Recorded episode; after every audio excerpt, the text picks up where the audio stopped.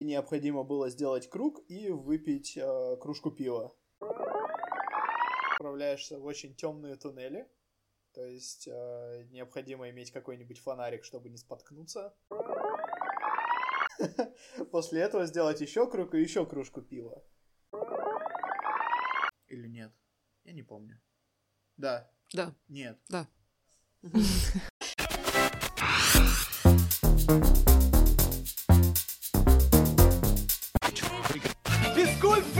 дядя! Салям алейкум! А что Динамо бежит? Все бегут. Привет! С вами «Динамо бежит» – подкаст беговой школы Джекстер. Тут мы рассказываем истории об интересных людях, которые живут, работают и бегают. Наши гости не профессиональные атлеты, а обычные люди и просто интересные личности, выбравшие бег своим вторым призванием. Сегодняшний наш гость – Гена Гордеев, айтишник из американской компании Amazon. Гена с нами на связи из Сиэтла. Гена, начнем с нашей десяточки горячих вопросов, на которые тебе нужно отвечать искренне, быстро, но если ты хочешь добавить что-то больше, смело добавляй. Погнали? Да.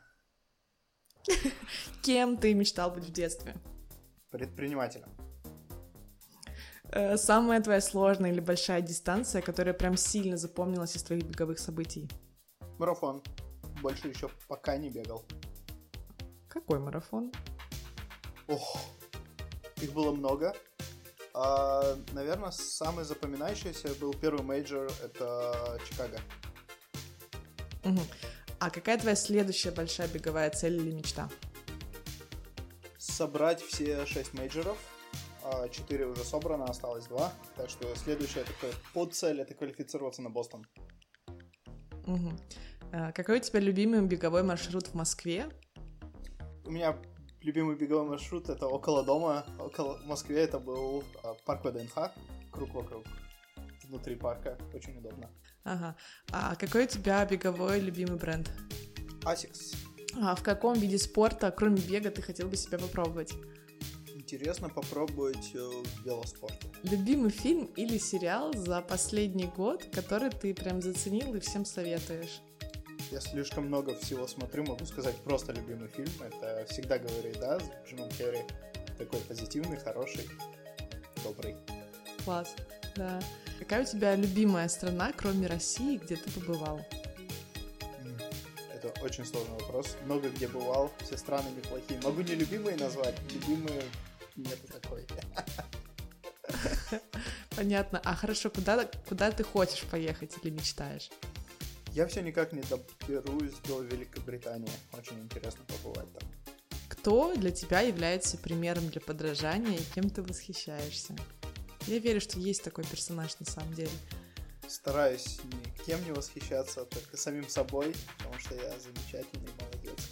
А, и на самом деле стараюсь ни на кого не смотреть. Как-то...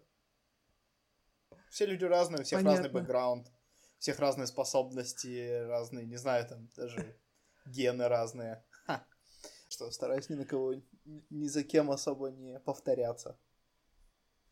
Ага, поняла, спасибо. Слушай, ну, это отличный старт. Получилось много вопросов, которые хочется теперь тебе задать. Начнем с последнего. Шучу. Эм, Расскажи, кем ты и где ты сейчас работаешь? Я работаю, должность моя называется, чтобы было понятно, у нее есть внутреннее название, снаружи это более известно как Site Reliability Engineer в компании Amazon в городе Сиэтле, страна, штаты, штат Вашингтон.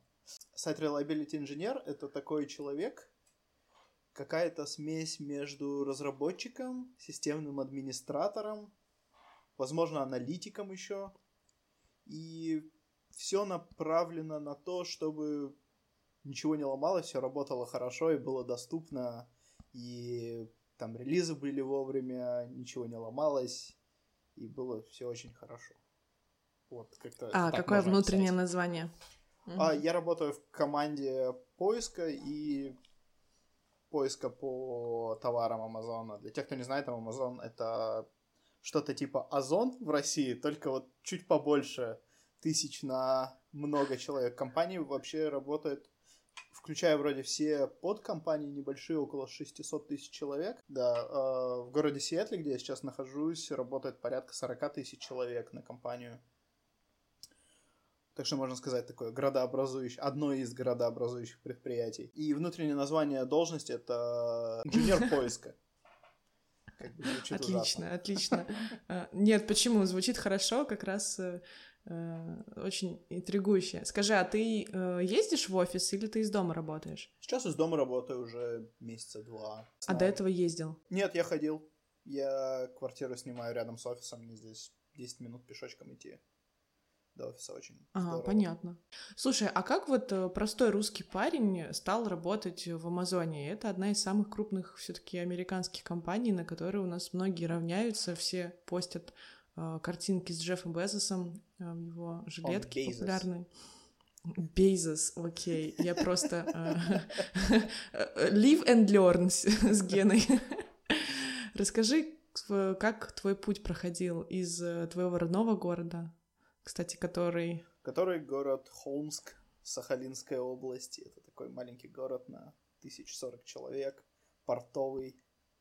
Там паромная переправа есть Класс. с острова до материка. Работал много где. У меня трудовая книжка даже толстая, мое резюме, наверное, просто перечисление. Это лист А4, где я успел поработать на разных должностях. Я работал э, в университете, где учился, а, работал в интернет-провайдере, работал в техподдержке. И, собственно, когда переехал с, с Сахалина в Москву, я работал в техподдержке компании, одной небольшой компании, потом устроился в Яндекс.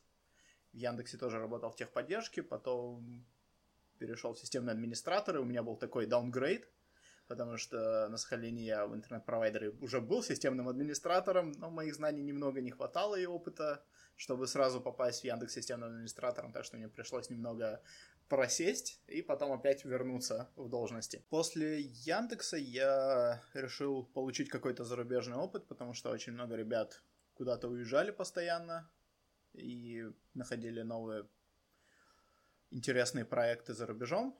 Я устроился в компанию Rakuten, которая занимается примерно тем же, чем э, занимается Озон и Amazon, и, но с таким японским акцентом. Я там проработал год и узнал, что есть э, вакансии в компании Amazon э, в городе Токио также. То есть ты остался в Токио, но решил прийти в американскую компанию. Почему тебе так захотелось сделать? Во-первых, э, в Яндексе меня очень расслабил ненормированный рабочий день. То есть я на работу ездил к 11 часам, уезжал часов 8 вечера. Начальник у меня вообще приходил в 6 вечера, уходил в 3 ночи.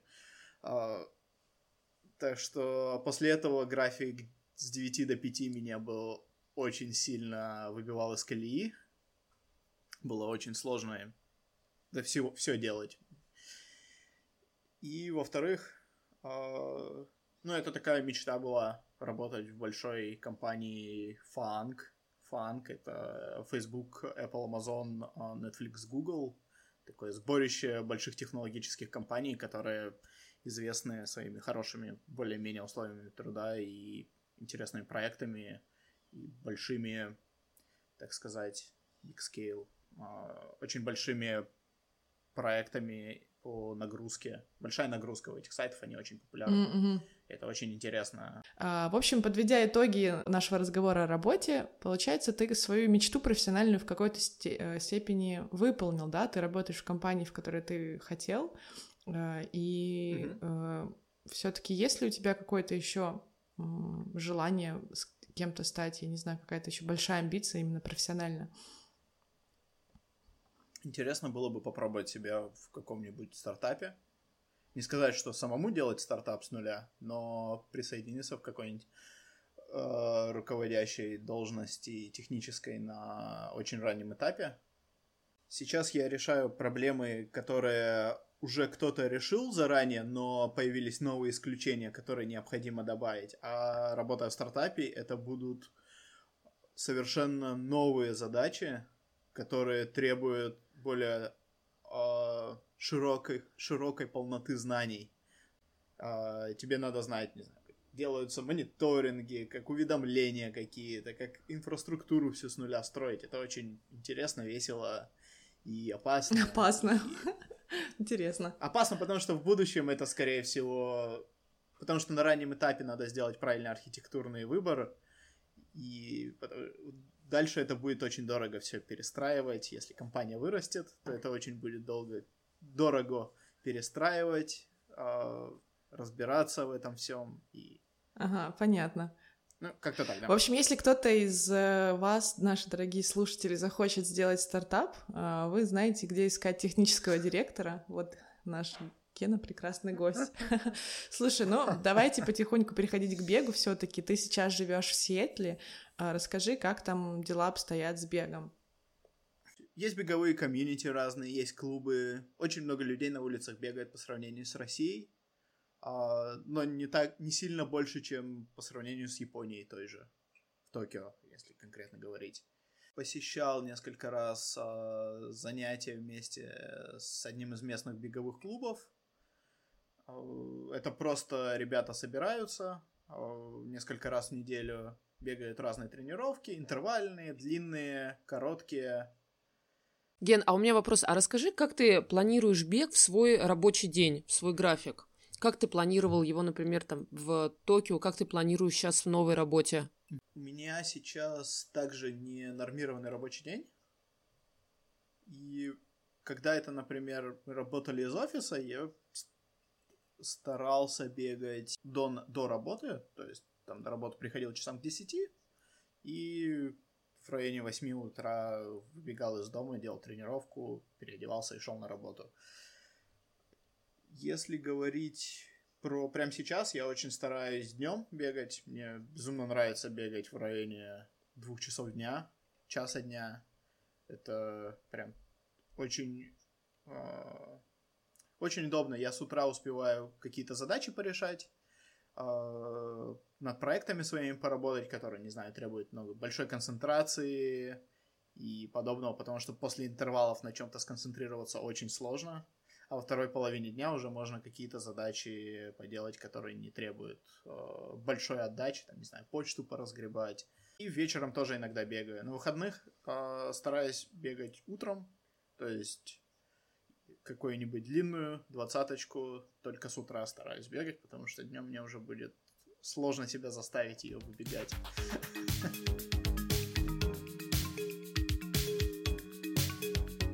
Ген, а у тебя большой опыт участия в соревнованиях по всему миру. у тебя есть опыт соревнований в Москве, а в Японии, в Токио и в других городах, и в Америке. Расскажи, в чем особенность соревнований вот в этих разных странах? Что тебе больше всего понравилось? В Москве мне нравилась организация всегда. Почти все ивенты были очень прикольные, интересные. Всегда что-то забавное происходило.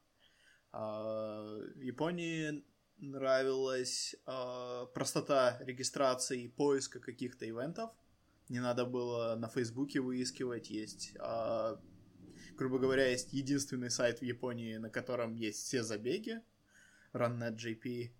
И ты можешь посмотреть, где происходит забег.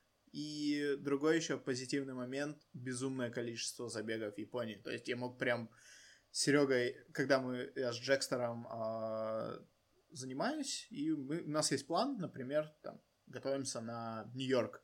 И есть план там пробежать 20 половинку где-нибудь летом, э, пробежать пятерки, десятки где-нибудь весной, какие-нибудь ивенты. И вплоть до того, что мне не надо было говорить Сереге даты, а, а я мог получить конкретно, что вот в это воскресенье мне надо пробежать десятку.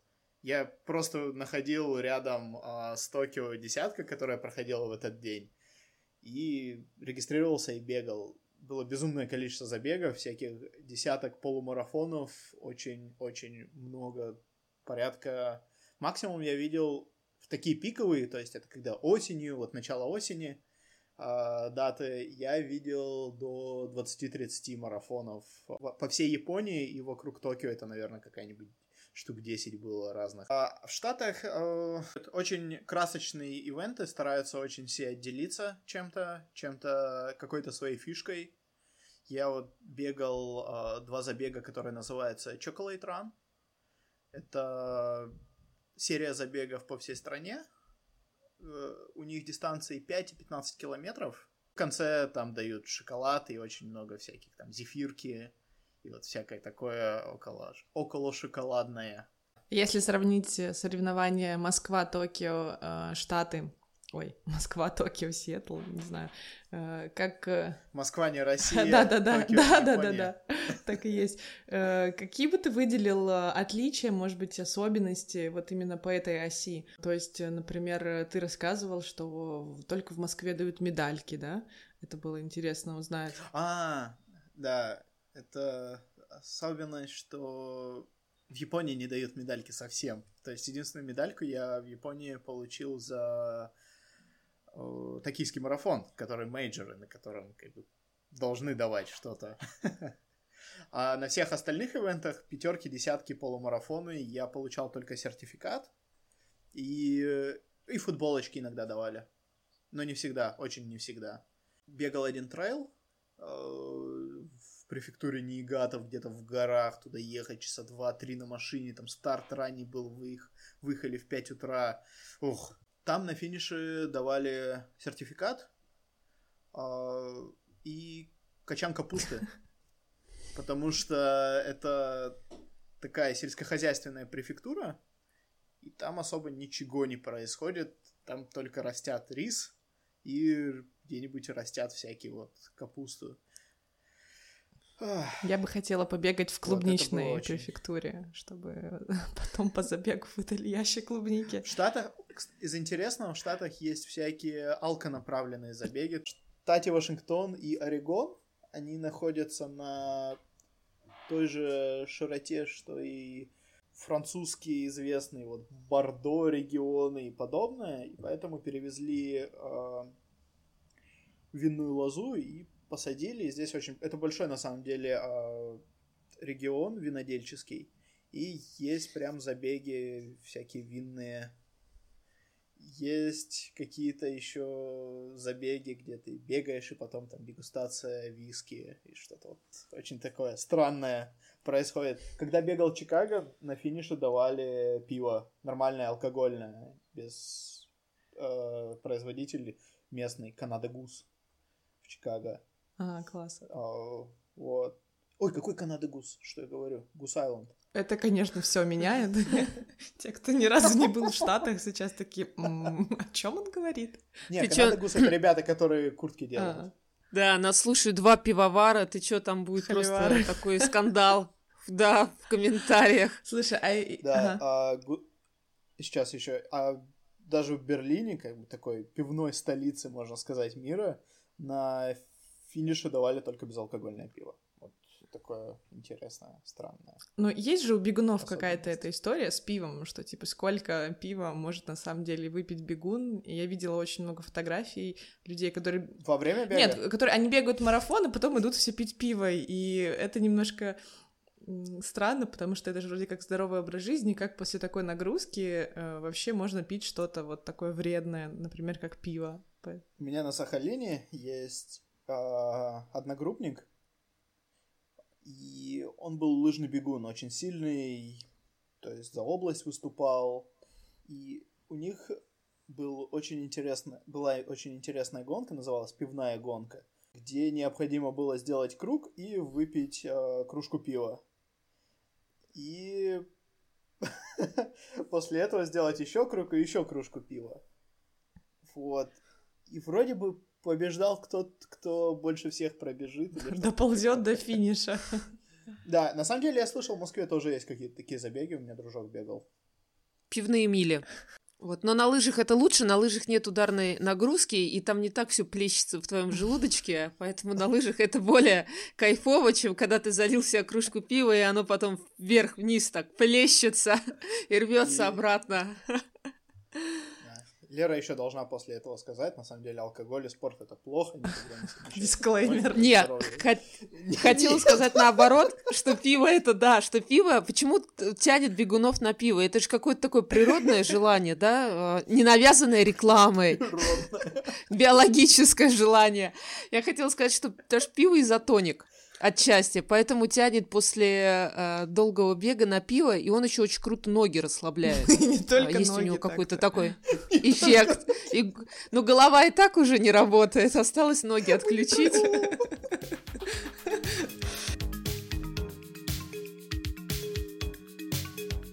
Слушай, а ты можешь составить какой-то свой личный рейтинг, э, в принципе, любых забегов, в том числе и марафонов, э, э, и рассказать, почему ты именно так расставил их в своем? Ну, могу, могу рейтинг марафонов составить, потому что у меня были какие-то крутые пятерки очень, которые... Вот из самых крутых пятерок это есть город Хитачи в Японии, который, собственно, известен тем, что там основана компания Хитачи, на которой стоят заводы Хитачи, которая делает все, начиная от, не знаю, от радио и заканчивая там какими-нибудь оборонными а, девайсами. А, называется Сакура Ран. Он забег проходит как раз во время цветения сакуры, и у них есть а, большая такая улица, э, на которой старт и финиш находятся, и прям бежишь такой, и там вокруг цветочки падают, и как раз на пик а, цветения обычно приходит, а, проходит этот забег. Очень красиво. И еще мне дико понравилось. Город находится на берегу моря, и там находится мост. А, Часть а, трассы проходит по мосту, который связывает два э, таких полуострова на острове, я не знаю, как правильно назвать. И это было безумно красиво, ты, бери, ты бежишь, там с одной стороны у тебя океан, с другой тоже море и город, и прям очень красивый забег. Он находится очень далеко, но он того стоил. Возвращаясь к рейтингу, самый ужасный из марафонов, мне кажется, это Нью-Йорк, потому что это, я не знаю, там все, что можно сделать не так с марафоном, они как-то умудрились все сделать не так. Во-первых, старт находится хрен пойми где, куда добраться можно на автобусе, то есть это Лонг-Айленд. Было два выбора, жить около старта, либо жить около финиша. И выиграл все-таки жить около финиша, который находится в Централ Парке, потому что ехать много-много километров домой, чтобы помыться, когда тысячи других людей занимаются тем же самым и стоять еще в пробках непонятное количество времени, это невозможно. А, На старт э, я ехал на автобусе, но я немного не подрасчитал время, и я приехал сильно рано на одном из самых первых автобусов. В итоге я безумно промерз. Было очень сильно холодно с утра, хоть у меня была и шапка, толстовка какая-то, штаны. Хорошо, что я приехал в самом начале, и я успел занять одноразовый туалет, вот не одноразовый, вот которые синие такие туалеты. Я Кабинку. сел и- кабинку сел и грелся. На биопарах. Потому что... Не, а там еще как раз, они еще и были не использованы, в этом была вся прелесть. Дорога очень ужасная, особенно когда бежишь а, по Бруклину. Там ямы какие-то неимоверные, сантиметров 20 глубиной, ты реально оббегаешь ямы. И еще были какие-то заплатки на дорогах, которые в холмы превращались небольшие. То есть это еще 20 сантиметров вверх. И можно было вполне себе несколько раз подвернуть ногу. Также ужасное количество этих мостов, через которые бежать. А, Почему по мостам Вот. сложно бежать? Ну, потому что ты бежишь сначала вверх, а как бы бежать вверх это сложно. Когда, особенно когда бежишь 40 километров, и у тебя добавляется еще даже один участок в какие-нибудь метров 500, где тебе надо бежать вверх, это сразу все меняет. Ты сбиваешься со своего стандартного пейса, надо подстраиваться, надо замедляться, чтобы не ушататься на мостах. Но я ушатался на одном из мостов, и в итоге как бы, до бежал уже не так быстро, как хотелось. Также было, так как это было холодно, хоть и не было дождя, но после самого финиша даже до пончо, на которое там, я зарегистрировался получить в конце, э, надо было идти минут 15-20. Это было, да, очень. Потом оттуда выбираться после финиша абсолютно невозможно. Я очень был рад, что жил в какой-то более-менее пешей доступности, там полчаса пешком от финиша, потому что весь город стоял. Невозможно было ничего, ни такси, ни автобус, ничего. Все стояло, все перекрыто из-за марафона самого, и оттуда выбраться абсолютно невозможно. А еще хотела небольшую ремарку добавить, что э, Нью-Йоркский марафон бежит 50 тысяч участников. Поэтому такие проблемы с стартовой организацией. Поэтому людей туда привозят э, группами, вот, и, соответственно, группами, кластерами запускают. Поэтому mm-hmm. такое долгое ожидание. Ты, Ген, сколько часов свой старт ждал, чтобы вот выйти на старт и пересечь эту линию и включить Ух. часы? Все, начался твой Я марафон. старт часа 3-4 ждал. На холоде. На холоде, а выехал я еще раньше, я еще на автобусе ехал. Там, часа в 3-4 утра выехал, и часам к 6, к 5 я был уже в районе старта, вот в стартовом городке. И все, а старт в районе 9 утра или что-то такое, или 10, я не помню даже, в каком слоте стартовал. Там делать абсолютно нечего. Там дают кофе, но на третьей кружке я уже начал понимать, что многовато слишком будет кофе для марафона. И из, из забавного, когда я подходил э, к стартовой линии, мне часы сказали, что поздравляем, вы выполнили свою дневную норму в 10 тысяч шагов. Вообще, а как ты, как можно бежать 40 километров, когда ты встал в три ночи? Я не понимаю. Больно, неудобно, ненавидя все. А так все марафоны бегаются. Пока мне еще... Скажите мне сразу, я просто тогда перестану. Ну, хотеть, ну, во всяком случае. Я бы сказала, что для первого марафона выбирайте более локальные старты, где участников э, там 2-5 тысяч. Не выбирайте мейджеры для первого старта, потому что там очень сложная организация, она доставляет много хлопот участникам, и когда у тебя нет опыта, мне кажется, еще больше проблем от этого появляется. Ты вообще не знаешь, что делать в такой ситуации. Ну вот что делать? Ты в парке на поляне 4 часа. И нет ни кафе, ни туалетов, вот кроме биокабинок, и ничего. Что ты будешь делать? А тебе сейчас бежать 40 км. У меня бы паника, да, наверное, началась очень... бы сразу. Еще, еще большая проблема с такими большими забегами, что они обычно находятся в другом часовом поясе. И надо закладывать несколько дней на какую-то акклиматизацию по прилету и да, у меня все, на самом деле, мейджоры, которые я бегал, кроме токийского. Токийский у меня был домашний. Это было очень здорово. А все остальные у меня была разница порядка 12 часов. А, то есть я, когда жил в Токио, бегал в Чикаго. Или нет? Я не помню. Да. Да. Нет. Да. Блин, вырезать к да. хренам собаки. Семнадцатый год Чикаго. Да. А можно не вырезать? Прикольно. Э, э, когда я жил в Токио, я также Нью-Йорк летал, и Берлин я тоже из Токио, кстати, летал. Это для меня, конечно, открытие сейчас. Я почему-то думала, что марафон — это такой пик твоих возможностей. Ты такой сразу прибегаешь к старту, включаешь часы и побежал. А вот то, что нужно пройти эти два дня мучений, акклиматизации, ну и вообще каких-то организационных моментов, сразу видно новичок. То есть в голове даже не представлялось. То есть у тебя не просто тебе еще... нужно пробежать сам марафон, а еще выжить эти до и после. И это часть всей этой марафонской штуки. Еще надо учитывать, что нельзя просто так прилететь и лечь отдохнуть вот эти вот два дня и так неспешно провести. Во-первых, надо посетить экспо, которая на больших марафонах это минимум на несколько часов развлечения, потому что это просто пройти от пройти, получить свой стартовый номер и выйти, и не считая время на то, чтобы добраться до самого экспо. Есть, как минимум, надо полдня закладывать на то, что надо будет сходить забрать номерок, футболочку или что там еще дают. Ну и, разумеется, интересно же будет еще посмотреть, ой, а кто тут что показывает на экспо.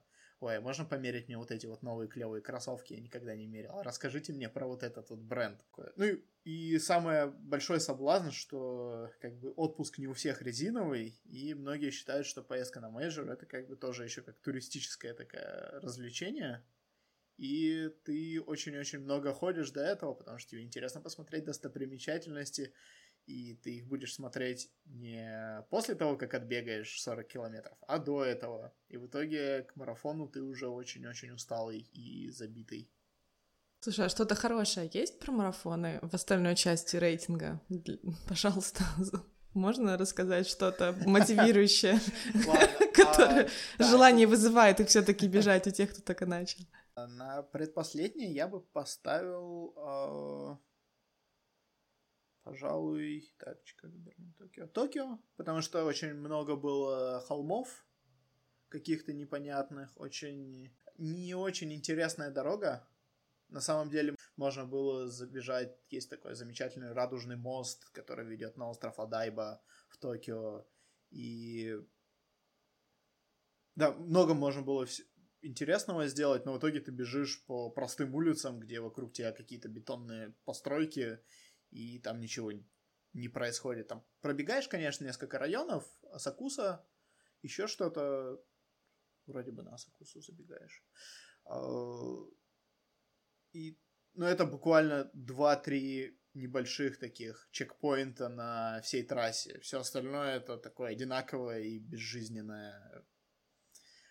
А, вот, поэтому еще также очень сложно в Токио было с а, выходом потому что ребята, кто болели за меня, а, им пришлось ждать меня минут 30, пока я смог пройти все баррикады, чек, чекпосты какие-то по подземным переходам, выйти, зайти, перейти, перепрыгнуть, еще чего-то.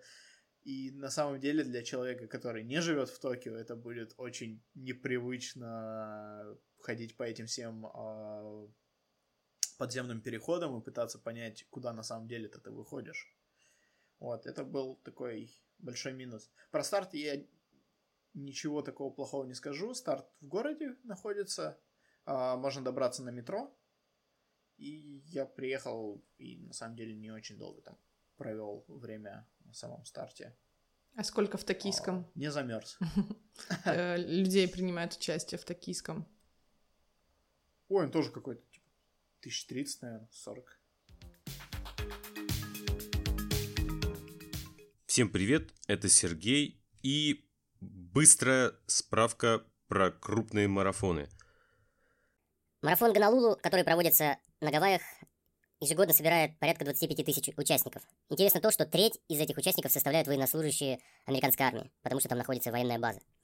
Далее марафон в Мехико, э, порядка 27 тысяч человек. Что интересно, этот марафон славится тем, что больше всего дисквалификации участников происходит именно на нем. В 2017 году на этом марафоне дисквалифицировали около 7 тысяч человек за то, что они срезали дистанцию. Далее бостонский марафон, около 30 тысяч человек. Этот марафон самый старейший из ежегодно проводимых, ему уже 123 года.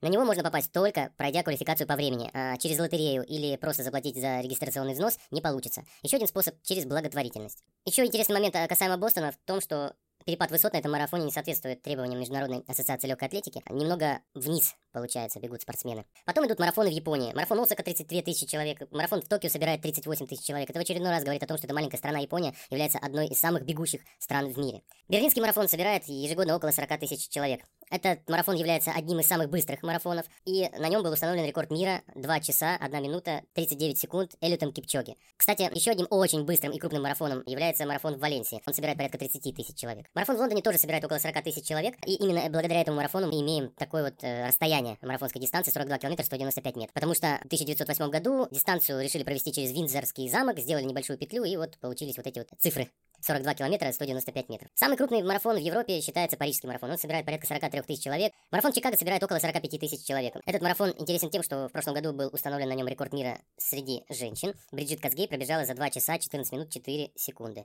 Ну и самым крупным марафоном является марафон в Нью-Йорке. Он собирает около 50 тысяч человек. Ну и не самым быстрым. Нью-Йорк — это Нью-Йорк. А вообще еще чем-то японцы отличаются в беге от э, других маленький вопросик. Ой, они любят очень странные а, наклейки, а, которые, идея которых, они расширяют сосуды.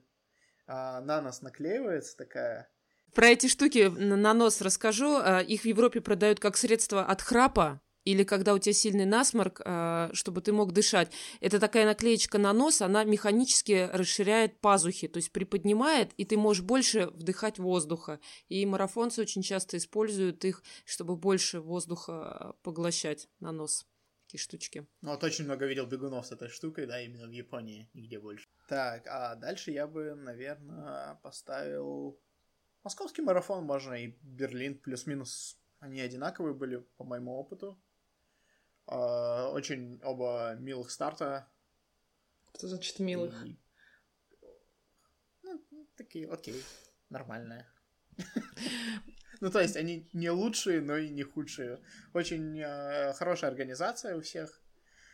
Особенно, ну, как, как и выдача стартового пакета, локация, где выдают этот пакет, не надо е- ехать за 3-9 земель. Трассы очень похожие, кстати. Берлин, конечно, более плоский, чем Москва, но э, именно то, что бежишь по городу, а, архитектура немного похожая местами. Из интересного, мне Берлин понравился, что это один из двух марафонов, даже мейджеров, на которых я легко находил синюю линию, по которой бежать бы надо.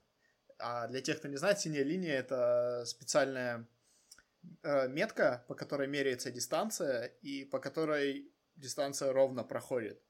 А, Потому что когда ты бежишь, и у тебя есть желание там оббежать кого-то, перебежать, и получается так, что в итоге ты пробегаешь не 42 километра, а какие-нибудь вполне себе 43-4. А, Из-за вот этих вот мелких доработок в несколько метров тут, несколько метров там, и за 3-4 часа набегается вот еще километр-полтора сверху. Вот, этим Берлин очень понравился. Да и все, ну и, наверное, Чикаго самый лучший, по моему мнению, потому что, ну, во-первых, он был первый мейджор у меня, такие ассоциации.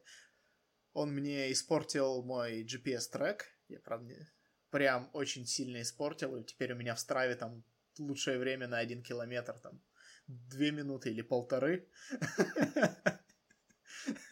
А, Потому что старт начинается среди высоток, и GPS там очень плохо. Там сначала бежишь под мостом по туннелю, и потом еще бежишь среди высоток. И GPS у- сносит крышу, и это прям очень было неприятно. А во всем остальном очень здорово, что мне нравятся небоскребы. Это очень так воодушевляет, ты такой бежишь, там все такие здания высокие, круто. А, далее бежишь между таких небольших а, улочек, вот что могли бы сделать в Японии на самом деле, это такая просто какие-то жилые районы, в которых частные дома, и там народ выходит на крылечко, смотрит. а, Там кто-то стоял в халате, там кофе пил, смотрел, как бегают. Вот это очень приятный был момент. И очень понравилось, что ну, в Штатах очень ча- почти во всех больших городах есть а, кварталы, где живут какие-то а, мигранты, именно с какой-то национальности определенной. Вот, например, испаноговорящие, то есть там латиноамериканцы живут в одном квартале, а, китайцы или... Да даже прям, может, прям китайский квартал отдельно. И такой Китай-город. И очень интересно было, как менялись здания, архитектура, люди, которые поддерживают, там, музыка, которая... Везде играли какие-то национальные э, мелодии, музыку. Было очень здорово смотреть. И такое прям... Прям такая небольшая экскурсия по городу получилась, чего нельзя сказать об остальных. Ну, хотя Нью-Йорк можно... Да, Нью-Йорк прошел почти по всем районам, было неплохо.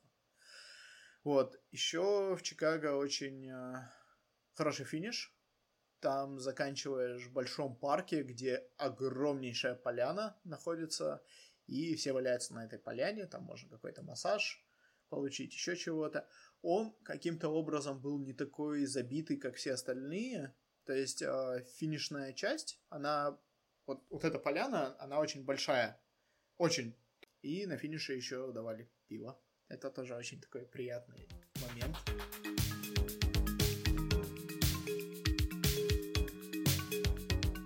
А ты еще используешь какие-то беговые приложения, э, кроме Стравы?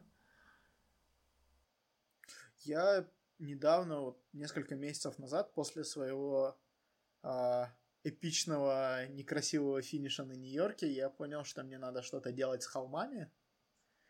И надо... И узнал о такой штуке, как Stride. Stride — это такой небольшой девайс, который весит 20 грамм. Такая небольшая в форме таблетки, я не знаю.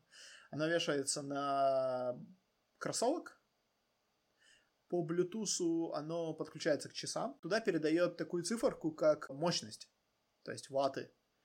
А, мощность меряется тем, как часто ты бегаешь. То есть там находится небольшой такой акселомометр, который смотрит положение твоей ноги в пространстве и знает там, что ты сделал шаг. Может, такой продвинутый шагомер. И этот э, шагомер, он понимает, когда ты начинаешь, э, когда у тебя ступня начинает работать по-другому, и ты бежишь в гору. И также он понимает, что ты бежишь с горы, потому что ступня носком вниз находится. И, следовательно, ты тратишь разную энергию, э, раз, ты э, производишь разную мощность во время своего бега, и это очень полезно использовать в беге с холмами, потому что ты знаешь, что вот, например, я знаю, что я бегу с пейсом, не знаю, 4.40 по прямой а, и могу генерировать 320 ватт.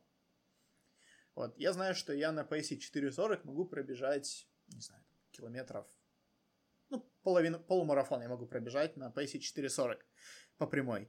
Но если у меня будет холмы где-то, то мне надо менять пейс. И я не знаю, где, до, докуда мне его надо опустить. Потому что по сердцу бежать, по пульсу, это будет совсем очень такая другая цифра, которая, во-первых, не сразу будет тебе показываться, потому что организму надо какое-то время, чтобы привыкнуть и понять, быстро ли ты бежишь или нет.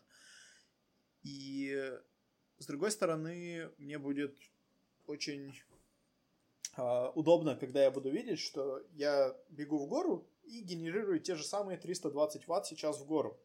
И вот по этой циферке я сейчас пытаюсь бегать. Я бегал последнюю пятерку по ней, и это показало очень такой хороший результат. А, Chocolate Run, который проходил, он имеет затяжной двухкилометровый подъем в гору, который очень сбивает и очень неприятен и он мне помог не умереть при подъеме в гору, и я смог держать э, достаточную мощность, необходимую, чтобы успешно финишировать 5 километров.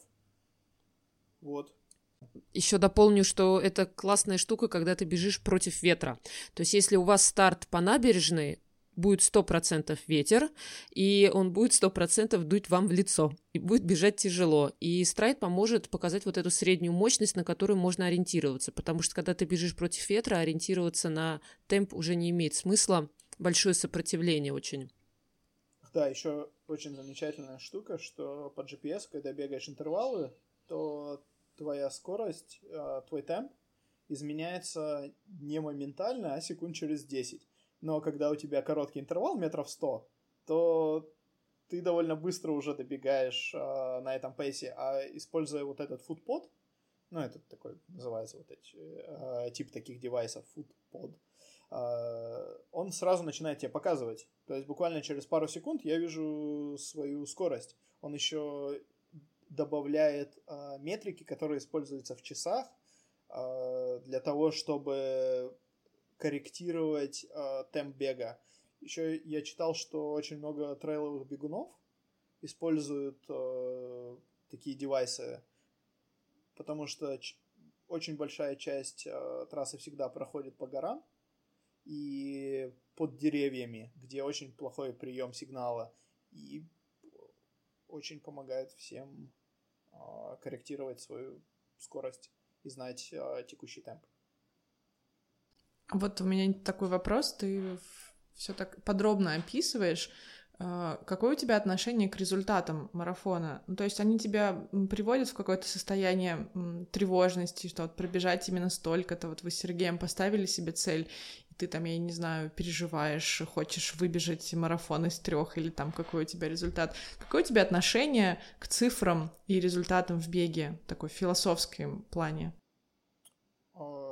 Они должны быть всегда лучше. Когда я э, начал заниматься с Джекстером, а, а, одна из главных идей, которые продвигал Сергей, была, что почти любой может выбежать из трех, если это человек с двумя ногами и какой-то базовой физической подготовкой. То есть я вижу, как улучшается мое время. Э, оно улучшается не быстро, это надо подождать. Надо заниматься, заниматься, заниматься. Оно не моментально все улучшается, но уже чувствую, что вот этот вот выбежать из трех, оно где-то уже начало виднеться по сравнению с изначальным невозможно. И сбросить бы еще килограмм. Ох, каких-нибудь 10, а то и 15 Ух. было бы здорово. То... И выбрать марафон без горок. Да, с отрицательным. Да, вот это... Сплитом. Да, вот это, кстати, да-да-да, это то, к чему я сейчас готовлюсь. О, поподробнее. Я зарегистрировался в середине августа, бегу забег он называется Tunnel Run.